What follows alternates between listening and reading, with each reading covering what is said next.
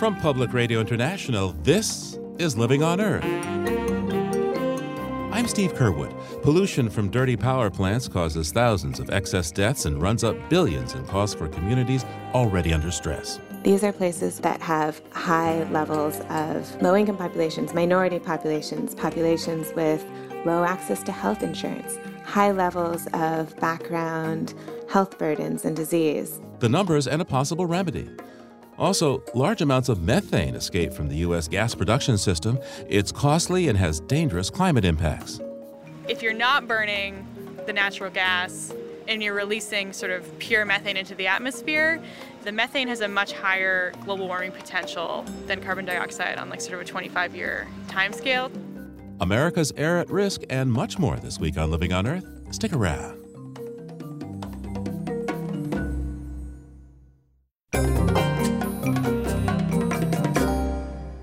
From the Jennifer and Ted Stanley studios at the University of Massachusetts Boston and PRI, this is Living on Earth. I'm Steve Curwood.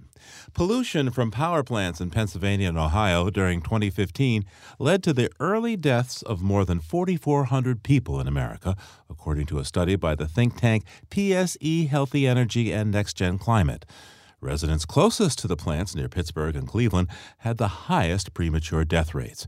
But particulates and other pollutants from those power plants increased mortality and morbidity as far away as Maryland, New Jersey, and Massachusetts. Poor and disadvantaged communities shouldered most of the burden of this environmental risk, and up to $38 billion in health costs and impacts. Joining us now is the lead author of the study, Elena Krieger. She's the Renewable Energy Program Director at PSE Healthy Energy. Welcome to Living on Earth, Elena. Thank you very much for having me. So, what exactly did the study find? So, there are three different components to our study. We looked at demographic and socioeconomic and existing environmental and health burden information on communities living near power plants in Ohio and Pennsylvania. Ohio and Pennsylvania have some of the highest carbon emissions from the power sector in the United States. So that's part of the reason we looked at those states. We also looked at existing environmental hazards at those plants. So these are things like on site releases of toxic chemicals, coal ash pits where they get rid of all of the leftover ash after coal combustion. And in the third part, we looked at the emissions that come out of these plants, out of the power plant stacks, and particulate matter associated with those emissions, which can have health impacts far across the state and well into neighboring states and far beyond. So, how far can these emissions go? We found that the highest impacts are perhaps in state, Ohio, Pennsylvania, but in the 10 counties that had the highest health impacts from Ohio and Pennsylvania plants combined included counties in Maryland, New York, New Jersey, and then you're getting things in Maine and North Carolina. So sounds like Jersey that gets a bad rap for bad air is actually it's not it's not Jersey's fault. uh, Jersey has actually shut down the vast majority of its coal plants. A lot of the pollution is coming in from Pennsylvania and Ohio. So, what are the methods of this study? In other words, how do you know that these power plants are causing health effects that result in premature deaths? So, we used an EPA model called COBRA, the Co Benefits Risk Assessment Model. We took existing historic emissions of sulfur dioxide and nitrogen oxides, which are measured at every power plant every hour, and modeled where those pollutants go there's an underlying atmospheric model that then looks at how those pollutants react in the atmosphere to form particulate matter and where those pollutants go in relation to population centers. So we see how many people are living in each county and estimate how much uh, particulate matter folks living in those places inhale. So I take it that you didn't actually go to each of these counties and look at mortality and morbidity, but based this on earlier studies. Yes, so the health impact side is based on modeling work. And so we cannot say this person specifically had a heart attack because of pollutant emissions at this plant. What we can say is that we know that high concentrations of particulate matter are associated with a whole range of health impacts leading up to premature death particularly for vulnerable populations like the elderly and those with underlying diseases. What we didn't calculate actually is we did not look at other pollutants from the plants like ozone, for example. It also forms from nitrogen oxide emissions. And these can also contribute to additional health impacts. So we likely have an underestimate of the impacts of these plants. So there are a number of power plants here. Any of them particularly responsible for these deadly emissions? Two of the power plants, one in Ohio and one in Pennsylvania, are two of the highest emitters of sulfur dioxide in the country. One of these is Homer City in Indiana County in Pennsylvania, which is outside of Pittsburgh. The other one is Avon Lake, which is near Cleveland in Ohio. Avon Lake is also situated in a county where concentrations of particulate matter and ozone exceed federal standards, and some of the highest asthma rates in the state as well. Now, these emissions can travel quite a distance, but I'm thinking that folks living closer to these power plants had more trouble. Uh, how correct is that assessment? So, if you look at the per capita health impacts, they tend to fall heaviest on the counties containing the plants and downwind from those plants. The majority of the power plants are located in low income communities. Half of the power plants in Pennsylvania are located within or near communities that are designated as environmental justice areas by the state of Pennsylvania. These are places that have high levels of low income populations, minority populations, populations with low access to health insurance, high levels of background health burdens and disease. These are particularly vulnerable communities that are most susceptible to some of the burdens of pollution in the first place. Now, how specifically would the uh, Clean Power Plan that's being advanced by uh, the Obama administration, how might that reduce the health damages that you found? The Clean Power Plan sets targets for carbon emission reductions for the power sector in the United States, which is the highest source of carbon pollution in the country. Each state has its own individual target for carbon emission reductions based on an existing mix of gas plants, of coal plants, of whatever is generating electricity in that state. Depending on where you cut carbon, you also have a chance to cut pollution from plants that have high health impacts at the same time or are located near low income and vulnerable communities at the same time. You're going to get a much higher benefit if you try to reduce carbon emissions at some of these plants that have really high rates of, let's say, sulfur dioxide emissions near Cleveland, near Pittsburgh, rather than at a plant that has much lower emissions of co pollutants. And so, what we hope is that this information can be a tool for people to push for regulations, to push for policies that will actually lead to a cleaner, healthier power sector in their state. Elena Krieger is the Renewable Energy Program Director at uh, Physicians, Scientists, and Engineers for Healthy Energy. Thank you so much for taking the time, Elena. Thank you so much for having me. Time now to check in with Peter Dykstra, who watched the Republican National Convention in Cleveland from his perch in Conyers, Georgia. Peter is with Environmental Health News at ehn.org and dailyclimate.org. Hi, Peter. What's beyond the headlines regarding the nomination of Mr. Trump and the Republican Party platform? Well, hi, Steve. You know, there were few, if any, voices speaking out for the environment at the convention, and some Republicans who still might be inclined to do so stayed away from Cleveland entirely. Of the three senators who sided with Democrats on the Clean Power Plan, only Susan Collins of Maine was there. Of the 13 GOP congressmen and women who voted for a resolution last year acknowledging that climate change was real, only five made plans to go to Cleveland and their absence means that even a moderate voice on these issues had left the building. And if you want some evidence for that, let's page through the Republican National Committee platform adopted this week in Cleveland. The distinguished gentleman from Georgia has the floor. Well, thank you, Mr. Host. Let's start with one thing that divides the partisan divide. The GOP calls for modernizing the electric grid, something that people from all political sides say is a good idea. Yeah, but I don't see anyone rushing to pay for it. Yeah, you're probably right. The GOP platform is opposed to labeling food products containing GMOs. It calls for full steam ahead on exports of oil and natural gas. And it wants the management of most public lands handed over from the feds to the states. And the platform stops barely short of diving into the climate denial language we've heard from Mr. Trump and from his running mate Mike Pence and virtually every one of the other GOP candidates who competed with Trump for the nomination. So, just what exactly did they say? Well, the platform took a slap at the assessment that climate change will be a major global security issue. And that's something that President Obama and the Pentagon have said. But they didn't go as far as many GOP senators, congresspeople, and presidential candidates who have said that climate change is a hoax. The platform also denounces the Kyoto Accord from the 1990s, last year's Paris Climate Agreement, and efforts by the UN to assess the science and pay for climate action and the GOP pointed out how drought, extreme weather, and wildfires have been wreaking havoc lately, but they made no mention at all that climate change might have something to do with it. Well, Peter, how much attention did climate, environment, and energy get at the convention itself beyond the platform? Well, here's one. Shelley Moore Capito got her licks in. The West Virginia senator pretty much blamed President Obama and Hillary Clinton for the 30 year decline of the coal industry. And I was thinking about how hard it would have been to go after job killing regulations after the roll call vote that officially nominated Donald Trump.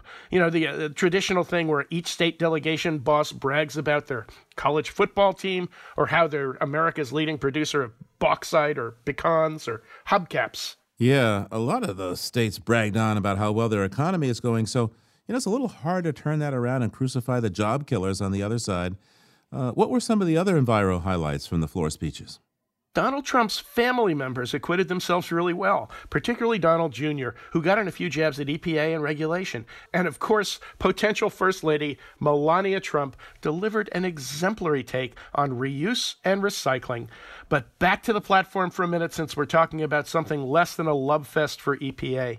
Donald Trump says he'd like to seriously shrink EPA. The GOP platform plays it a little differently, calling for EPA to be shrunken to a nonpartisan commission, like the Nuclear Regulatory Commission, and give most of EPA's enforcement and inspection duties back to state governments. Uh, how's that supposed to work?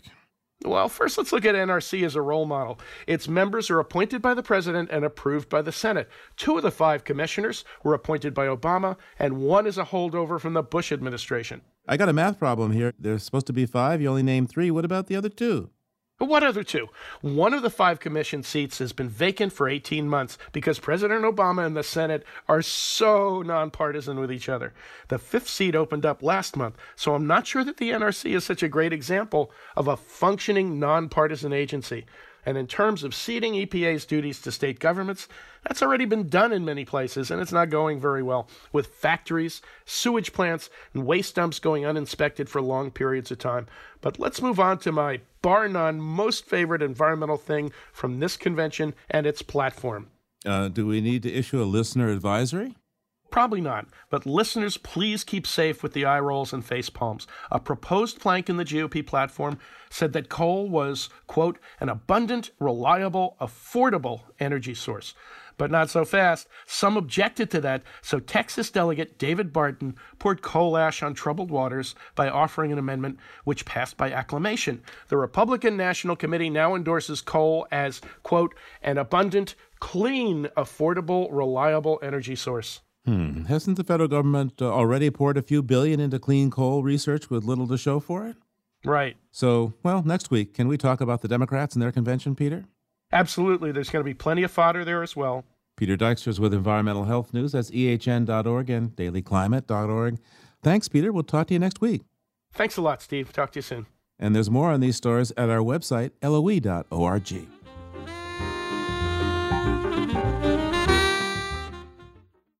If you like what you hear on Living on Earth, please join us with a gift of $5 or more. Just go to loe.org and click on Donate at the top of the page. And thank you.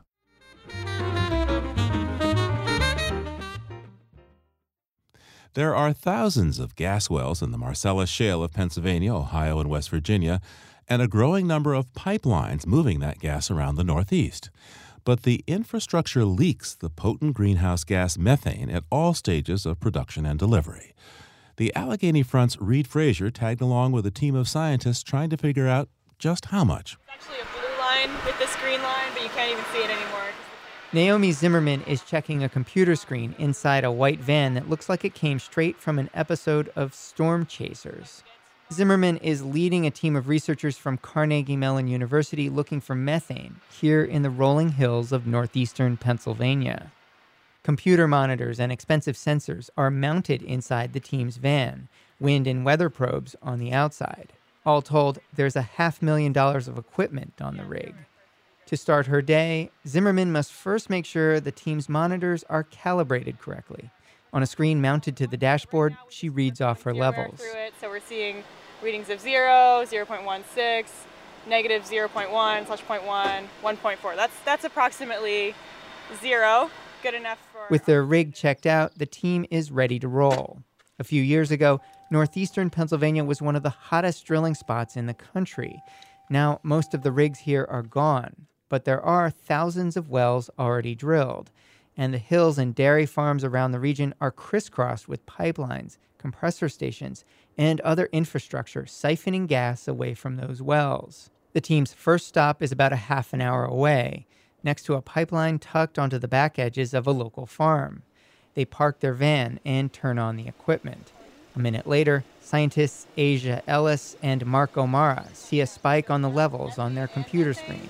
So we know that it's natural gas. Wow. It's quite a large leak. It's about, um, oh my Big, yeah. yeah 3.2 ppm. That is super exciting. It is exciting. And the team is picking up about 1.2 parts per million of methane, or about 12 times the amount they would normally see coming off of a well pad. Then they see the levels go even higher. Just went up to 9 ppm. wow. Wow. So this is a leaky pipeline right here. These readings could help Zimmerman and other researchers answer what's become an important question how much natural gas is leaking into the atmosphere. One of the benefits of natural gas is that when it burns, it produces far less carbon dioxide than coal, a fuel that gas is rapidly replacing as a source for electricity. So if you're burning gas instead of coal, that's good from a climate change perspective. But there's a rub. Methane is a powerful greenhouse gas, so If you're not burning the natural gas, then and you're releasing sort of pure methane into the atmosphere, the uh, the methane has a much higher global warming potential than carbon dioxide on like sort of a 25 year time scale. Zimmerman's colleagues at Carnegie Mellon have found the EPA has been underestimating methane leak rates for years, but they're still not sure exactly how much of it is escaping the country's oil and gas system. Why can't they figure this out? One reason is the sheer number of places where gas can escape. Mark Boling is a vice president for Southwestern Energy, one of Pennsylvania's largest natural gas producers. Unlike other areas like, say, power plant emissions of CO2 from power plants, we're not talking about one big facility that you have one stack and says, well, there's your source, it's coming out there. Instead, each step of the natural gas network contains hundreds of places where gas can escape. Boling's company cooperated with the Environmental Defense Fund on several studies to better understand methane pollution.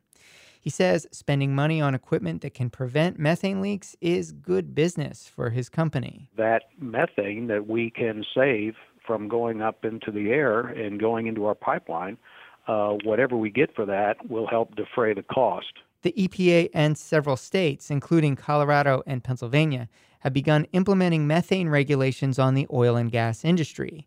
Boling resists these types of regulations because he says they prescribe equipment for companies to use that may not be necessary or effective. You're basically telling them I have a hundred different sources, 20 of them are the problem, but I want you to replace all a hundred. He says it's better to let companies decide how to reduce their own emissions. And there's evidence that companies are starting to take methane pollution seriously.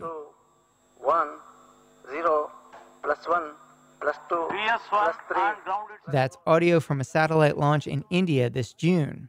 Aboard the rocket was a satellite called Claire, equipped with high resolution methane sensors. Stéphane Germain is CEO of GHG Sat, the Montreal based company that launched the satellite. His clients include ExxonMobil and Shell. Germain says these companies can make money with this data because in Canada they're already subject to a carbon pricing system. Industrial operators would be financially motivated to uh, better understand their emissions so that they can control them and ultimately reduce them because really what they're doing at that point is uh, reducing their own financial risk. Using satellites to measure greenhouse gases is a technique NASA has used for years but with improving sensors, they may become more important in the search for methane leaks. Daniel Jacob is a Harvard climate scientist who uses satellites to measure methane in the atmosphere above the United States. Jacob says satellites could be an early warning system to help on the ground teams find and fix leaks. Satellites can provide you with a detection. They can tell you, aha, you got a hot spot here. And then once you figured out from space that you have a hot spot, then you can dispatch ground based instruments or maybe you know low flying aircraft to uh, figure out where this methane is coming from. Jacob's last paper used satellite data with a resolution of 10 square kilometers. His current project is using Claire, which has a resolution of just 50 meters. Claire is scheduled to start sending methane readings back to Earth this fall. I'm Reid Frazier. Reid reports for the Pennsylvania Public Radio program, The Allegheny Front.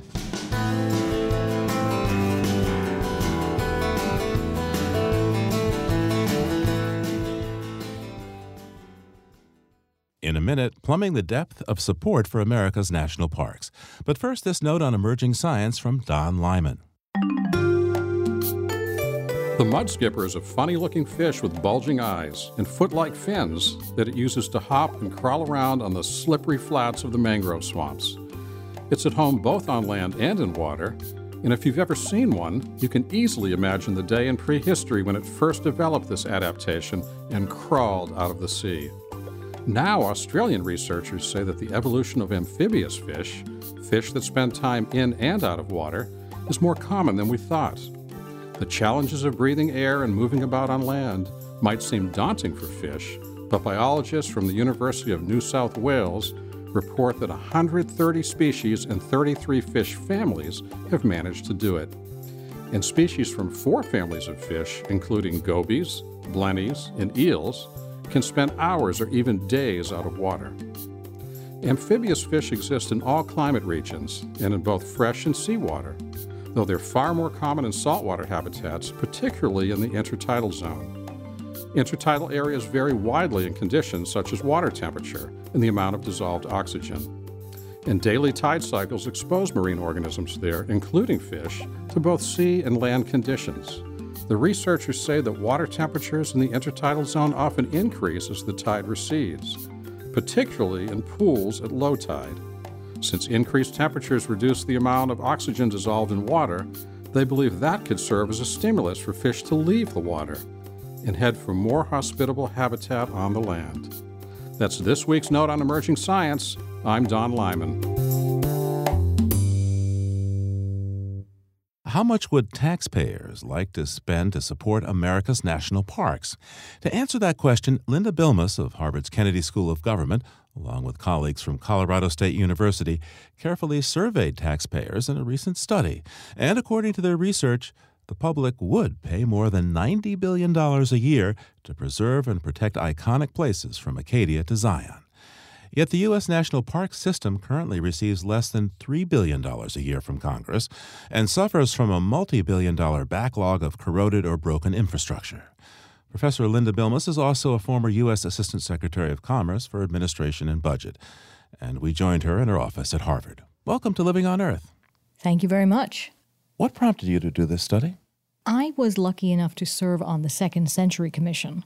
Was a group of prominent Americans, including Sandra Day O'Connor, Sylvia Earle, Rita Colwell, James McPherson of Princeton, and a number of senators and congressmen.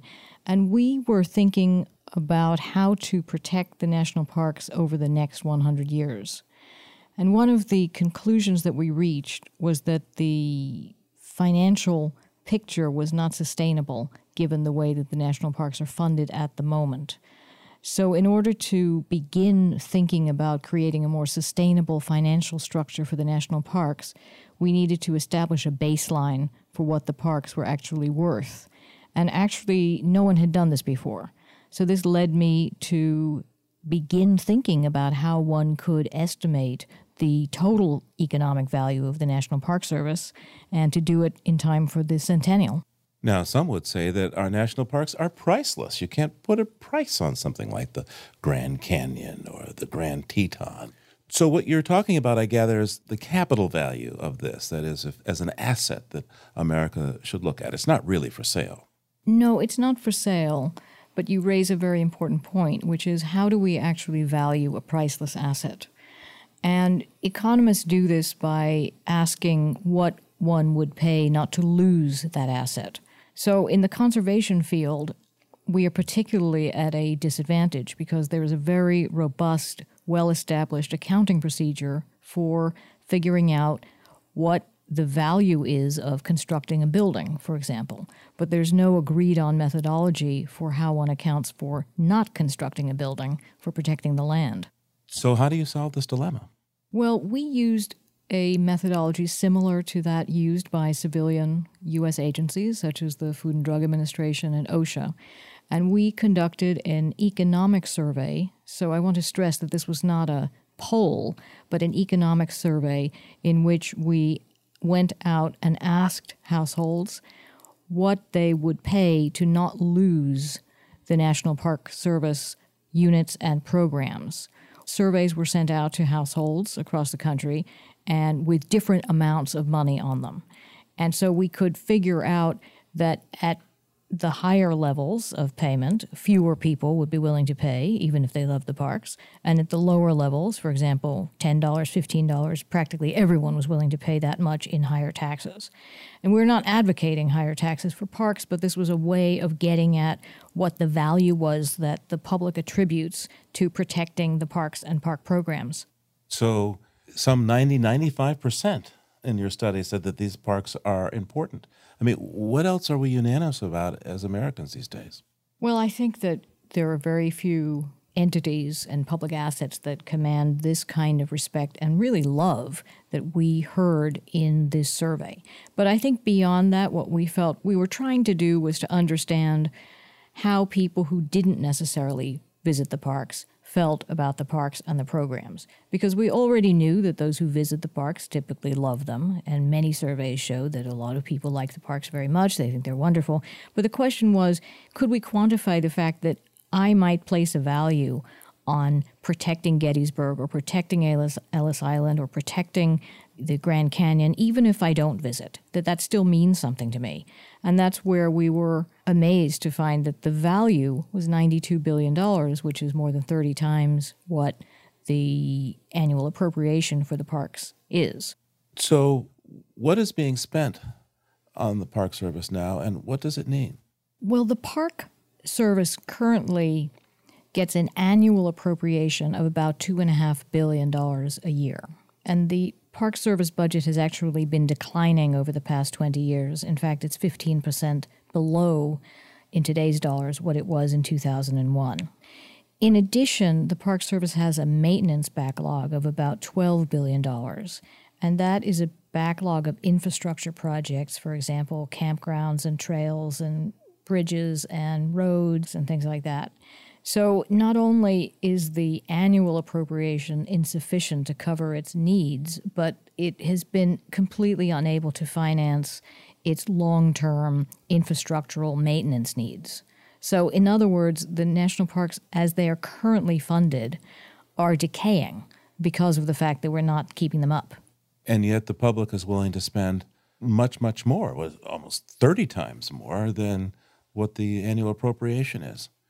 So, why are we in this state? Well, I would say that there are two major points around the national park funding. First of all, this is the centennial of the national parks, and our study shows that the public places a very high value on the parks, and so we are urging Congress to give a birthday present of some amount of money to begin tackling the maintenance backlog for the parks. But when you think about the broader issue, which is that the public is conservatively valuing the parks at 92 billion and the amount that we spend on the parks even including fees and so forth is below 3 billion there's no way that the government is going to be able to make up that huge gap so this is where private philanthropy comes in and there is a National Park Foundation which has operated for a number of years. The private philanthropy has played a role in shoring up many individual parks. However, we don't have an overall philanthropic long term perpetuity funding structure for the parks.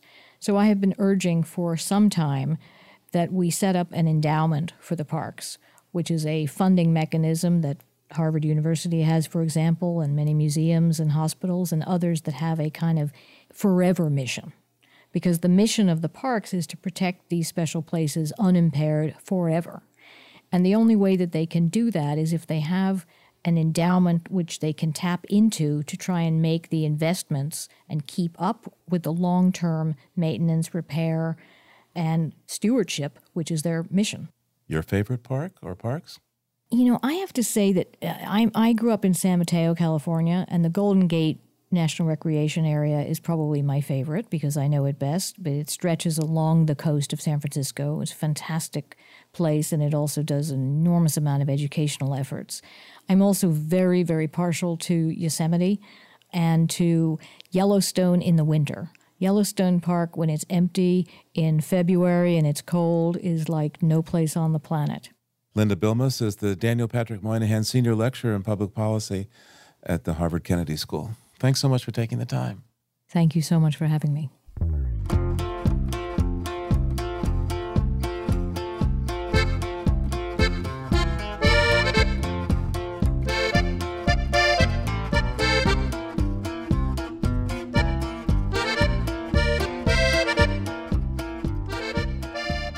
Coming up, soaring wild places can inspire soaring prose.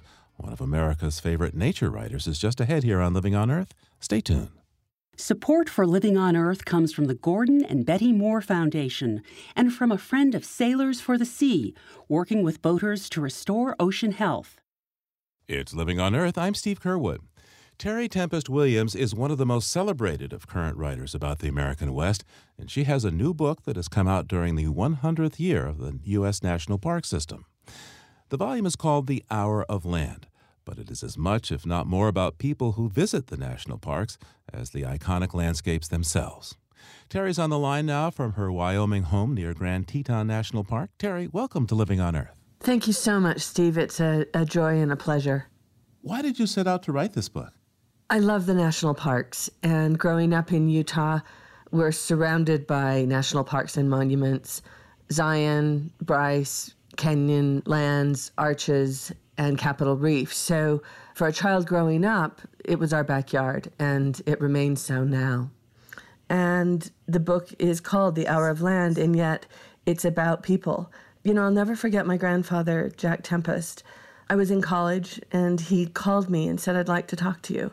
And that was very rare. He was a very stoic, private man. And I immediately went over, we sat down, and he said, I want you to tell me three experiences that you've had in wilderness. And I'm listening. And I said, okay, the time when our family was walking down the Zion Narrows. Okay, one. And tell me about the Zion Narrows. Well, dad was leading, mother was behind him, and Steve and I and all the boys, we were following. It was dawn, just first light, and I've never felt so connected. He said, Okay, give me the next one. It was in the Tetons. We were on the Teton Crest Trail, again with my father, cousins. And it went on like that. And then he said, Stop. Do you recognize that every single experience you've told me has people and people that you love? And that was a teaching moment for me, Steve. And I realized we're not separate whenever we're in the land, we are part of the land. You're speaking to us right at the edge of the Grand Teton National Park. Tell me the story of your family's experiences with Grand Teton near Jackson Hole, Wyoming. I call it my mother park. Um, my first memory is here of drinking water with cupped hands at Hidden Falls in Cascade Canyon, across from Jenny Lake, my mother on one side, my grandmother on the other, and hearing them say, Drink deeply, Terry, this is the source. I've never forgotten that five generations standing on the side of the road listening to elk bugle under a full moon. One of them being my great aunt who was losing her hearing. And she said, When you hear the elk, I can't hear it, but just raise your hands because I remember it. The history is long and deep and generational. It's a memory palace. Relatives' ashes are, are scattered here. And my father is here now, as am I. So it's a migratory path for our family. And I think many families have these familial memories with particular national parks. Those places that are so familiar to you, You know, there's a spiritual aspect to some of those places. I, I remember going to Capitol Reef with a group of tough environmental journalists, going out for a hike. And as we were coming up through part of the park where there's this big overhang, almost looked like a, an amphitheater of some kind, everybody in the group spread out so that we were all by ourselves, out of earshot of the footfalls, and it was as if we had went into some sort of meditation, getting out of the newsroom and all of that. How common do you think it is for people to feel that there's something spiritual in a wild place, national park or not? I think any time that we enter a national park, we meet the miraculous. I do think it's a spiritual experience, especially now. You know, everyone is so tied into technology and their mobile devices. And I think, you know, to go into a national park and feel that quiet, that space, that overwhelming sense of other, it drops me to my knees. You know, whether it's the vastness of the Grand Canyon, you know, shimmering waters in the sawgrass of the Everglades, or that rocky edge of Maine in Acadia National Park. For me, it is a deeply spiritual experience. So, these national parks, according to this book, have been dangerous for you. Tell me the story of how you and your family almost perished in Glacier National Park. You know, maybe it's our family name, Tempest, I don't know. But it was my father's 70th birthday. He wanted to repeat a trip that we had taken 10, 15 years before, hiking to the Granite Park Chalet. We did that. I think there were 16 of us, three generations, and it was beautiful. But then suddenly we realized that this was the season of fire. There was a perfect storm brewing, literally. And what looked like fires from afar suddenly became perilously close. My eyelashes were singed. The flames were so close. The heat was so intense. We had to all gather inside the Granite Park Chalet in a circle on the floor with the children in the center.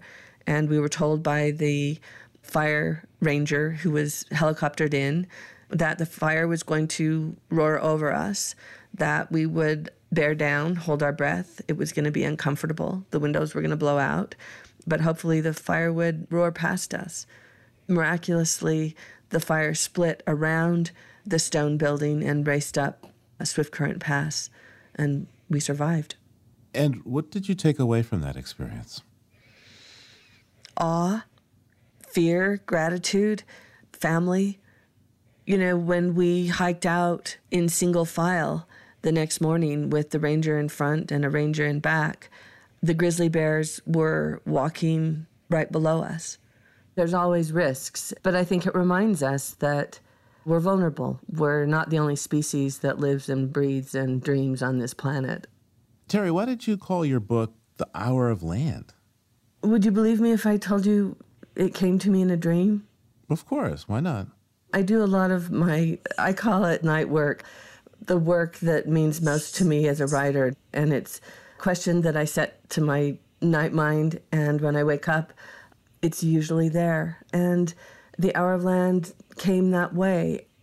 I believe that this is the hour of land, especially now when we, on so many levels, have forgotten source, that we are tied to the land, to the earth.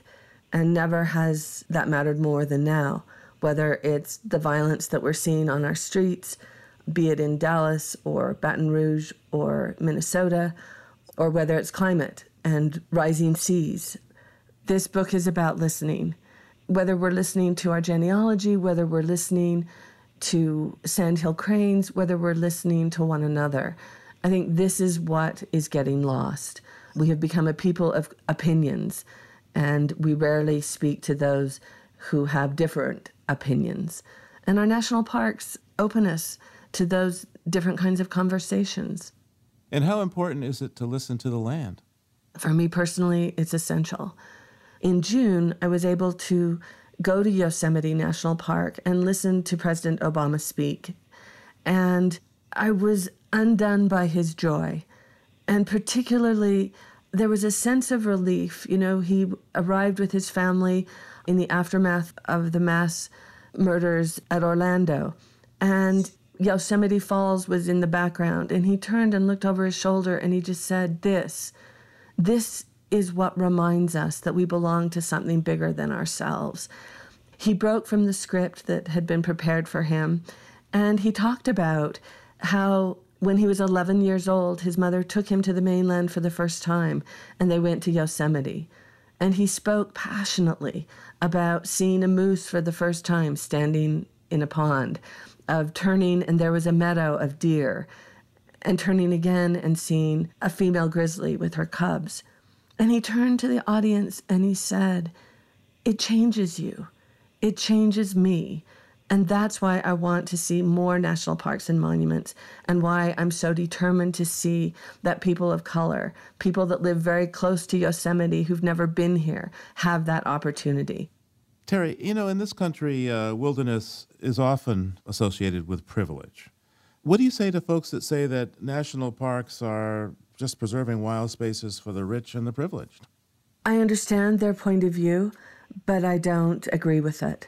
You know, I talk about how our national parks in this country are not perhaps our best idea, as Wallace Stegner said, whom I love, but an evolving idea. And that I believe. And nowhere is that more prevalent than in Utah right now. Secretary of the Interior, Sally Jewell, is coming to Utah in Bluff, and she's meeting with the tribal leaders of the Ute, the Navajo, the Hopi, the Zuni, over 25 tribes in the Colorado Plateau, to talk about their desire and their proposal to create the Bears Ears National Monument. Now, that is not for the rich and the privileged. That is to secure and to protect their cultural ways of life. Their ancestors' bones are buried there. Their ceremonies are performed there. Their medicines are found there. And I'm hoping that in this evolutionary spirit, Secretary of Interior Jewell and President Obama certainly will see the importance of this and create a national monument in Utah adjacent to Canyonlands in Bears Ears as a bow to the tribe, as a moment of peace in very turbulent times, especially with race in this country. We're recording this on the 11th of July the U.S. House of Representatives is expected to vote sometime in the near future on a proposal that would exempt some 48 counties, primarily in the West, from that monument creation law. And the counties that would be exempted from the Antiquities Act, which you can use to create essentially the equivalent of a national park, would hit the territory of Bears Ears.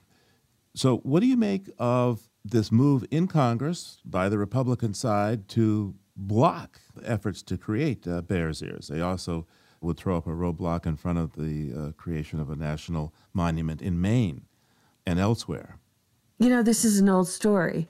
When they created Grand Teton National Park and Monument, they did block any more use of the 1906 Antiquities Act in the state of Wyoming when Grand Staircase Escalante National Monument was made in 1996 in Utah, you know, there was outcry among a certain part of the state. Now it's a huge engine for economic growth.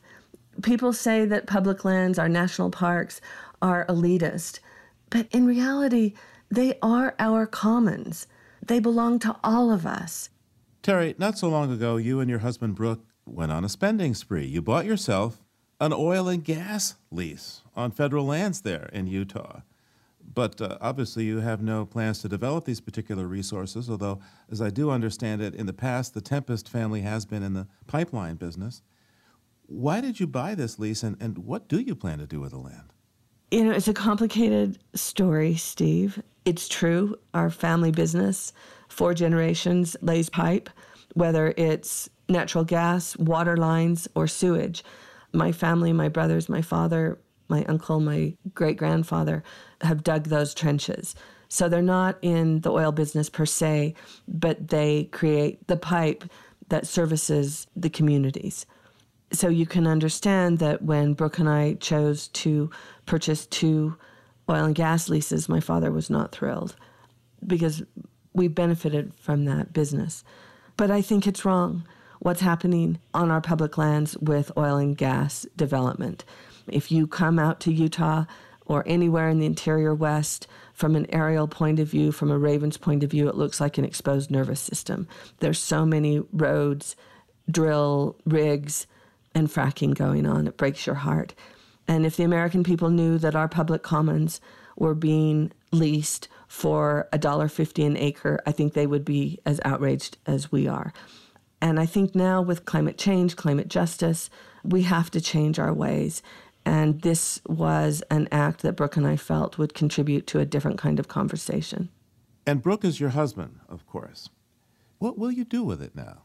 Well, the Bureau of Land Management has not given us our leases yet that we paid for, and it's now going on six months. The oil and gas companies that also bought leases, they were given their leases immediately. And truth be told, they have no intention of drilling on those lands either, maybe for different reasons. They're not going to drill on those lands until the price of oil goes up we've been very public saying we don't want to drill on these lands until science can show us that the fossil fuels are worth more above land than below, given the cost of climate. We were just out on the lands and they are stunning, I have to tell you. We remain hopeful. We are in compliance with the law, even as we are pushing the law. You know, these kinds of actions are not without their costs, but what is the cost if we choose to do nothing? I think each of us, in our own way, in the places we call home, can think about what actions can we participate in that might make a difference in terms of our own sense of community, especially given climate change, especially given public lands and the threats that they're under, especially given the kind of violence that we're seeing all over this country. I think we're hurting, and we've got to find ways to heal ourselves and our communities. Looking ahead, Terry, what's next in these times? And what's next for you?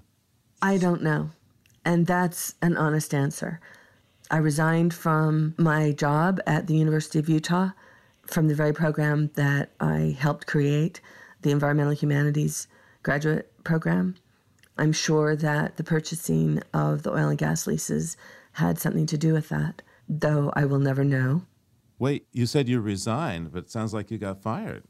You know, I was politely told that I would no longer be teaching there anymore without going into all the details. And I fought it until I recognize a straitjacket when I see it.